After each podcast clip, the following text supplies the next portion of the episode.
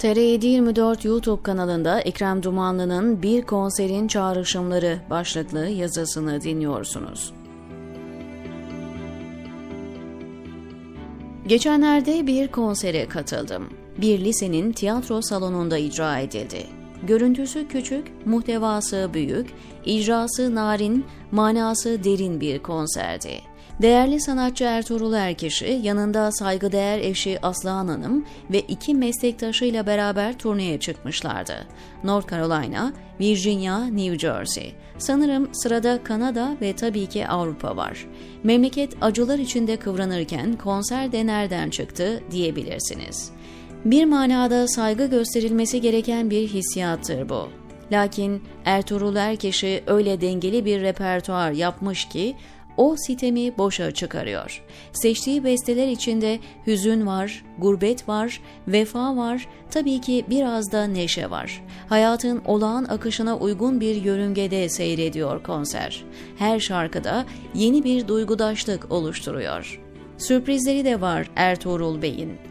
Mesela Yaman Dede'nin daha önce musikiye taşınmamış bir eserini bestelemiş her şiiri muazzam bir sevdayı dile getiren ve tam da bu yüzden yanan dede diye de anılan o güzel insanın mısralarını besteye dökmek önemli bir adım.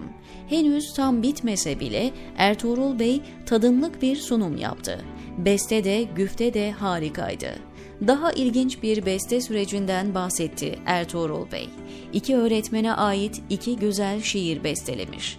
Öğretmenlerin dupduru bir Türkçe ile resmettiği ülke manzarası ve o manzara içindeki bireyin yaşadığı fırtına çok güzel bir besteyle yeni bir hayat bulmuş.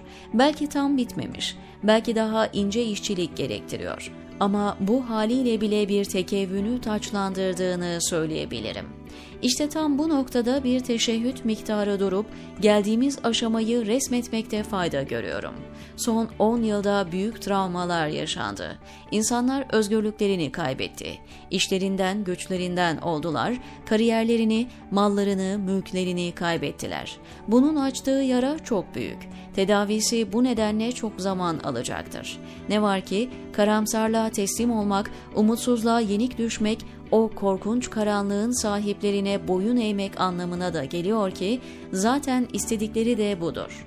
Yaşanan siyasi ve sosyal girdaplar hayatı politik okumaya zorluyor.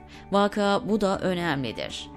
O alanda da bir mücadele gerekir. Ancak bu mücadelenin yanı sıra her bir ferde düşen ayrı bir görev var ki onun yerini başka bir şey tutamaz. Her birey kendi bilgi ve deneyimi çerçevesinde bugüne hatta yarına dair şerhler düşmek zorundadır. Yazmak, okumak, konuşmak ve tabii ki tarihe tanıklığımızı bir esere dönüştürmek. Reaksiyoner çaresizlik bütün reflekslerimizi dumura uğratabiliyor. Oysa bir şahsın ya da bir topluluğun kıymeti ürettiği değeriyle ilgilidir. Değer üretemeyen laf üretir. Fikir üretemeyen kavga üretir saçma sapan iddialarla cezaevine atılan ve orada kitaplar yazan gazeteci ve akademisyenler duydum. Siz de duymuşsunuzdur. Ayakta alkışlanacak bir direniş ve varoluş gerçeğidir bu.